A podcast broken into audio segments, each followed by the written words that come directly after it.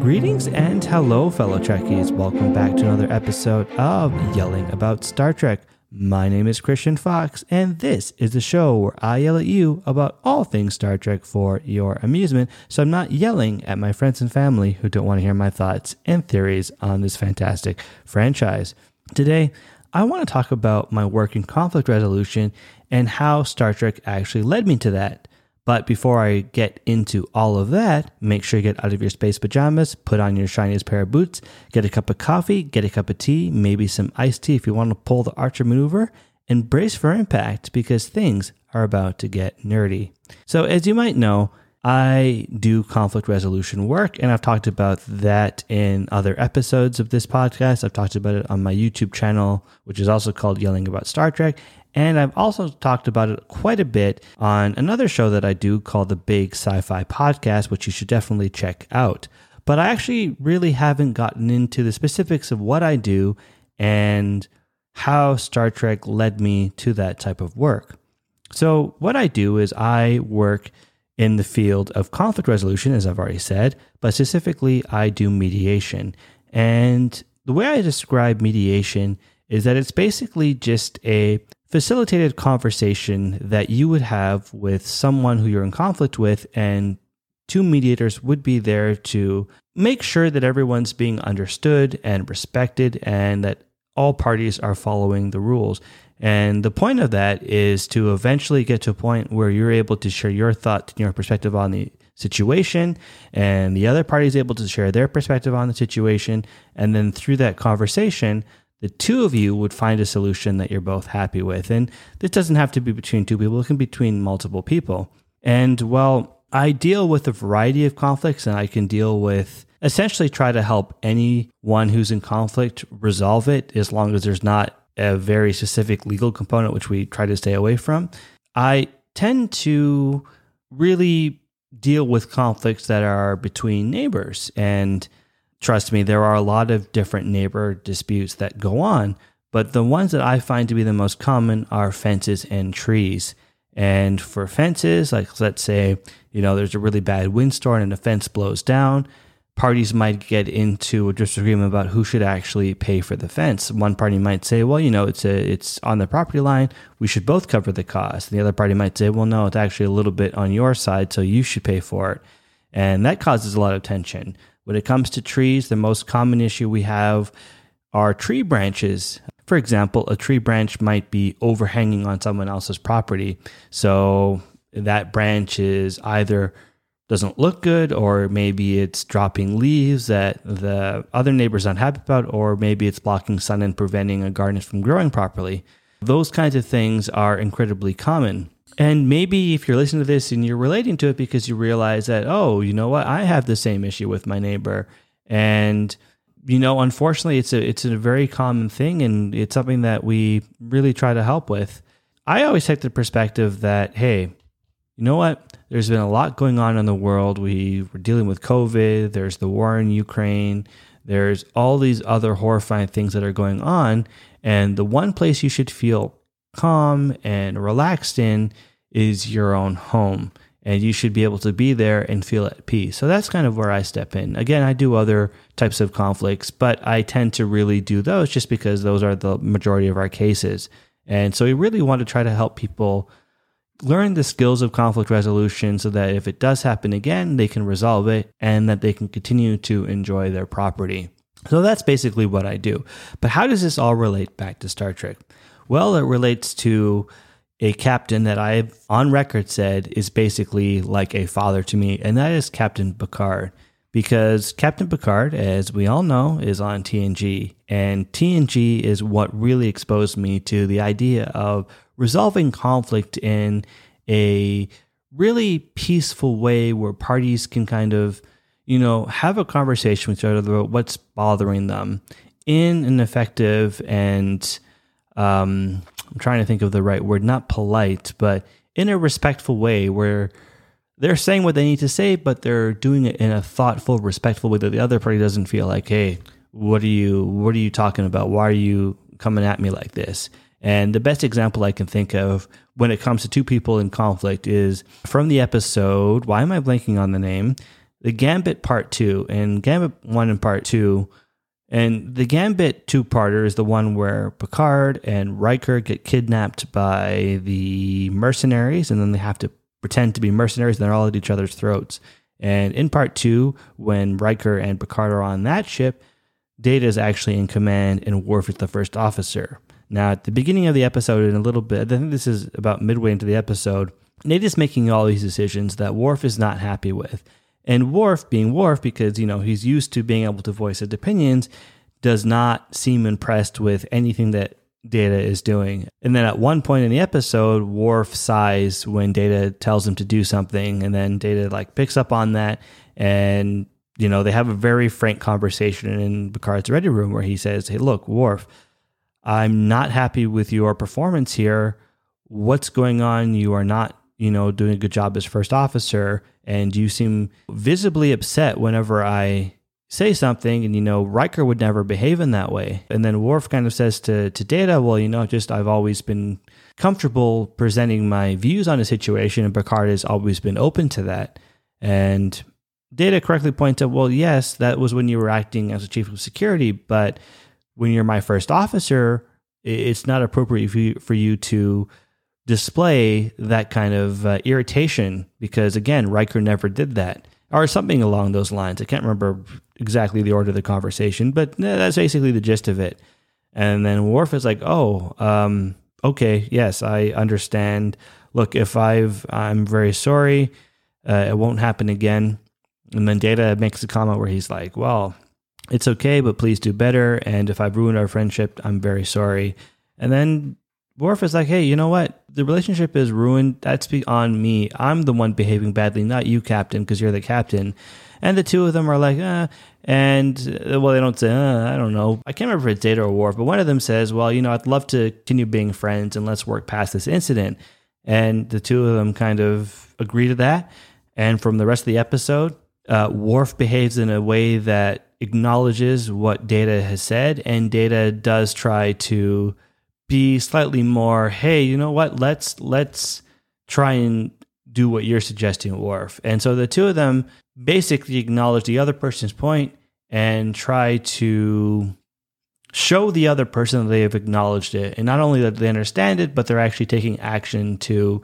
Uh, and again, I don't know why I'm blanking on the words today so much, but and I'm very sorry, I've lost my train of thought. But basically, both both Worf and Data try to show the other person that, hey, I've heard what you said, I've acknowledged it, and now I'm implementing it. And to me, that is like such a great example of how conflict should work. It's like, hey, I'm bothered by this thing that you did. Oh, I'm sorry, I was doing it because of this. Well, I understand, but here's why that bothered me. Okay, I will do better. Let's move on and work and work through it. And you know, granted, that's like one of the easiest conflicts I've ever seen resolved. And most conflict is not resolved in that way, but that's how it was resolved in Star Trek. And when you look at the greater TNG series, or rather the larger series, you see that okay, that's one example, but there's a lot of that. And a through line of TNG and all of Star Trek is hey, let's resolve conflict in a peaceful way. And Picard even brings up mediation a number of times, and mediation is actually brought up in, you know, a lot of the different series.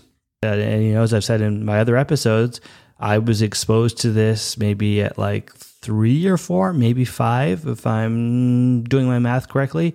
But basically, I've been exposed to this like for every day for so long. And I've also, I think I've talked about how my parents were going through a pretty nasty divorce where there was uh, divorce shenanigans and a lot of, uh, hey, you did this thing. Oh, your mother did that thing. Oh, I'm outraged. Oh, child support. You know, all of that kind of stuff. All the usual, as I, what, I, what, how did I describe it once? I think I described it on this very show with all the usual accoutrements of, of a divorce, like what you'd expect in a divorce. So there was a lot of conflict, a lot of yelling back and forth, not in the fun way, but the kind of, uh, I just want to go and watch Star Trek, you know, like, leave me out of this, you guys, all right? So yeah, that was a pretty challenging thing that I had to deal with. But then I was exposed to Star Trek where it's like, hey, there's a world where you don't need to go to court to, to resolve things like that. You don't need to yell at each other. You can just sit down and have a conversation. And that was always something that was in the back of my mind but not something that I was really able to vocalize or really articulate, just an idea, a feeling that I had.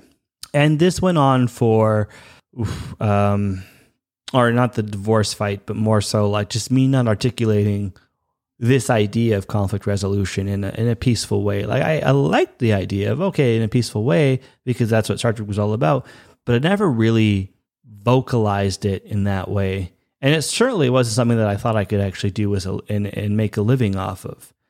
And then flash forward to university, I was interested in psychology. And so I thought, oh, I'm going to be a psychologist. And that was my major because, you know, I went to an art school or not actually an art school, but more known for engineering. That was like the thing to do at Waterloo. Is if you were an engineer at Waterloo, you were like top of the top, like the smartest people. But unfortunately, I was not uh, that kind of guy. So I was in the arts program and I did psychology because I liked psychology. And, you know, first year went by and I was like, oh, cool. Or I shouldn't say first year went by. First semester went by. I'm like, ooh, psychology, fantastic, loving every minute of it. And then second semester, I was like, oh, I gotta take, a, I gotta go take a, um, and then in second semester, I was like, oh, I gotta go take an elective. And so I was like, oh, this one seems interesting. Conflict resolution 101. That seems kind of cool. Not making a Star Trek connection at all. And just thought, oh, this would be something fun to do. Like, you know, not really like an activity, but hey, I need to take an elective this seems kind of interesting. I can probably do relatively well in, and once the term is over, I'll move on and I'll and I'll still be able to really focus on psychology. And so I took I took this conflict resolution course, and I remember within I I feel like it was maybe the first day in that course where I sat down. Uh, our professor started, and I'm pretty sure it was. I probably shouldn't call it a professor's name, but she was really cool, and I'd love to reconnect with her now that I'm actually professional. But she was great, and uh, I learned a lot. But within that first class, I was like, "Whoa, this sounds like Star Trek. Granted, we weren't talking about warp drive or photon torpedoes or any of that stuff, but the very principle of conflict resolution and this idea that you could resolve conflict in a way that didn't require you to go to court and sue the heck out of someone or get them, you know, sent to jail or whatever the whatever you think of when you think of like the most extreme ways of resolving a conflict. You can just simply sit down, have a conversation, and work through it like a mature person and I loved it. And I was like, this is Star Trek. You take out all of the sci fi stuff, and this is Captain Picard. This is TNG. This is Worf and Data having that argument in the ready room that's resolved in under four minutes, which is incredible. So I felt so connected to this. And then I obviously did the rest of the semester and liked it a lot. I thought, oh, this would be a really cool minor if I could minor in conflict resolution. And so I was able to do that. And then I uh, came home for the summer, and this was summer 2010. And I was, and one morning I was eating a Pop Tart because, of course, I remember I was eating a Pop Tart because that's what I do. And it was a s'mores Pop Tart, which was fantastic. I love the s'mores Pop Tarts. Honestly, they are they're heavenly. I want to have one right now, but I'm really trying to be careful, so I'm not going to. But I want one.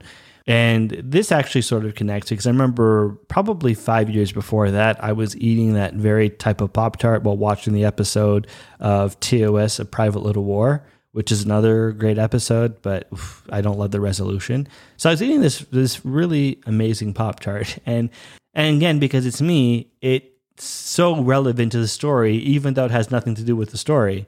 And so I'm eating away, having a great time. And my mom is, you know, I think she probably had her coffee at this point and she came to the kitchen table and i don't even remember how the conversation started but she was like hey you know you're you uh you really seem to like conflict resolution and and you really seem to be passionate about that. For context like this program was under the not the subject but the other under the peace and conflict studies program and so she was like, Yes, you seem to really be connected to that. You seem to like it a lot. You seem to really enjoy peace and conflict studies. So why don't you why don't you major in that? And I was kind of uh, I was not surprised, but I was kind of like, oh, you know what? That's a good idea. And it felt right. But I was a bit hesitant because I was proud of being able to say, Hey, I'm in psychology. I'm a psychology major because everybody knows what psychology is. like, Hey, a psychologist, that's kind of cool. I mean, maybe you're not on the same level of an engineer or, or a doctor.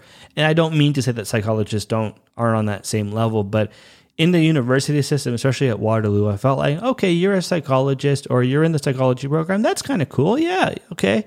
You're doing something, but you're not on the same level of, oh, this guy's an engineer. Look at him because engineers were were the cream of the crop at Waterloo, and you really and I really felt like you had to be an engineer to be one of the cool kids on campus. So there was a little bit of hey, I love peace and conflict studies, but I like the prestige that comes with being a psychology major, even though everybody was a psychology major, but there was no prestige with peace and conflict studies. And so that was kind of what I said to my mom, and she said, "Well, you know, when I was um, I was a community planner for a long time, as we often talked about. And I don't know if I mentioned this on the on the podcast before, but yeah, she was a community planner, and she had a really great position with with the provincial government." and she liked it. And community planning is a program also at Waterloo because she went to Waterloo too, which was amazing. But she was very proud of it, and it was something that people liked and people were like very impressed by. And even my grandfather was like, "Hey, Sam over here, who my my uh, grandpa used to call my mom Sam, she's a community planner."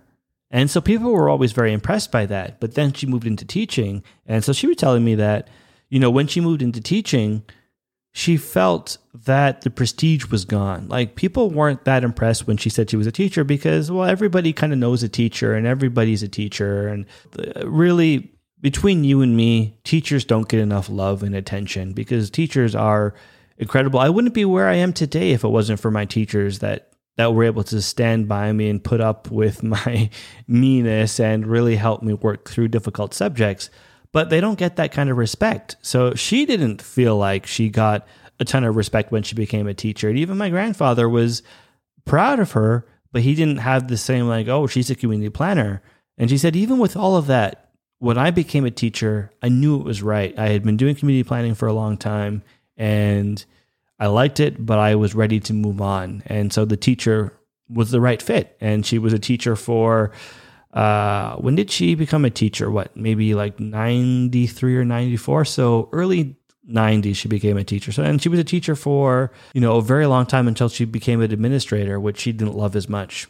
But the whole reason I'm going on about this is because she was able to help me realize that, hey, while the prestige of a program is nice, you don't go with that just because you like the title of go with what you feel excites you what are you excited to do every day when you're in university?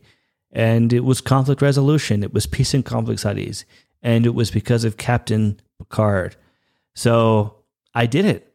And then it kind of led me to where I am today. But so I did, you know, I did the my undergrad in peace and conflict studies. Then I did a master's in peace and conflict studies, was able to work at this amazing organization called Community Justice Initiatives in Kitchener, Ontario. And I didn't work there, I, I interned.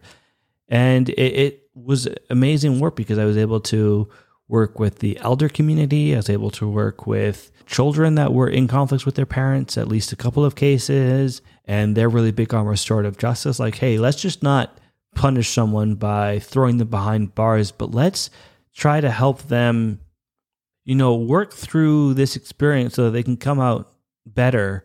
And let's have mediations between the victims and the offenders, which sounds like a radical idea. It's like, well, hey, this person, you know, committed a, a huge crime against you. Do you really want to sit down? Do you really think we should be putting victims together? And it sounds kind of crazy, but what they found and I shouldn't say this organization because this you know started before the organization, but was started by probation officer Mark Yantzi, who is considered to be one of the fathers of one of the parents of of restorative justice. And this idea that hey by having these conversations and by helping these parties come together victims can get closure and they can ask the question of why did you do what you did which is a question that a lot of victims have but can never get answers to because of the way our justice system works. And offenders get a chance to really unpack how they felt and what led them to that and work through that trauma because quite frankly it's not like they enjoyed doing what they did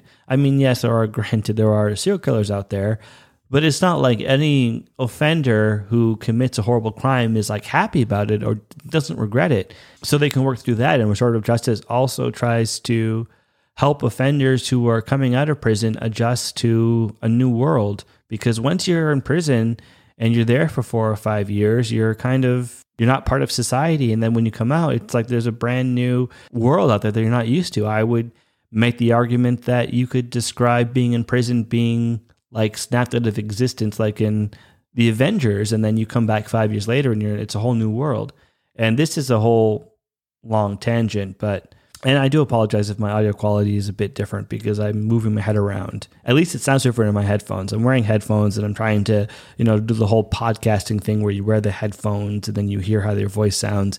And it sounds like it's been changing uh, a little bit, but it could just be me. So if it if it sounds good, don't don't worry about it. Then you can dismiss what I'm saying and just move on with the podcast. And so I interned there for um, for a year, and I loved every minute of it. And then that eventually led me to where I work right now, doing community mediation and trying to help parties resolve conflict with each other. And if I could bring up Captain Picard to my clients and say, "Hey, do you ever do you ever watch Star Trek? Hey, you should check out TNG." Because if you agree with Captain Picard and agree with how they resolve conflict, you know, give mediation a try. It's like Star Trek, but not Star Trek because, well, it's not Star Trek, but it feels like it sort of when you're resolving a conflict. Uh, so it's just something that I think about all the time, and not a day goes by. Of course, I you know, of course, I think about Star Trek all the time because it's what I do. But there's not a day that goes by where I don't think about Star Trek and mediation and conflict resolution.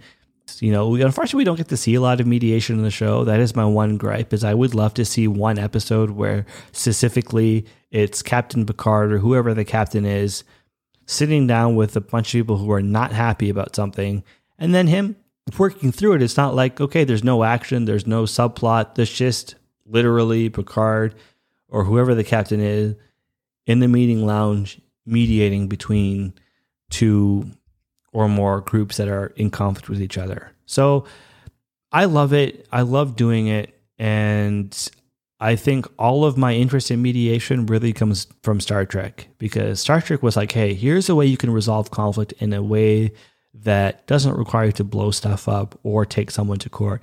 Even though, and I know I want to make it very clear that I'm well aware that a lot of conflicts in Star Trek are solved by people firing phasers at each other or blowing each other up with torpedoes. But that I understand because, well, it's a TV show and people want to watch action. But I think even though that's often the case, Star Trek does do a really good job of solving conflict in a creative way, even if it's not done in a, a traditional mediation and the way that I envision conflict resolution from having studied it in university and now doing it every day. So, Star Trek is so, so fundamental to who I am and so fundamental to what I do. But what about you? Has Star Trek influenced your career or has it made some other huge impact in your life that, you know, it wouldn't be the same had you not watched Star Trek? Or do you just kind of enjoy it, but you feel like it hasn't really influenced you on that level? Let me know. I'd love to hear from you. Also, let me know what you like and what you don't like about the show because ultimately my goal is to make a podcast that you enjoy listening to. And I should also say, I have been getting some feedback, as I think I've talked about in previous episodes, that the show is great, but I actually don't do enough yelling. Let me know. Do you want me to yell a bit more? Do you want me to actually live up to the name of yelling about Star Trek? Or are you okay with it being a tongue in cheek thing where I say I'm going to yell, but I actually don't because I'm not that kind of person and it's more of just a a sort of a tongue in cheek joke, but also because I love the flow of the name, yelling about Star Trek. It just sounds cool. But regardless of your thoughts, let me know. I really do want to hear from you. And in the paraphrased words of Captain Kirk, I shall see you out there that away.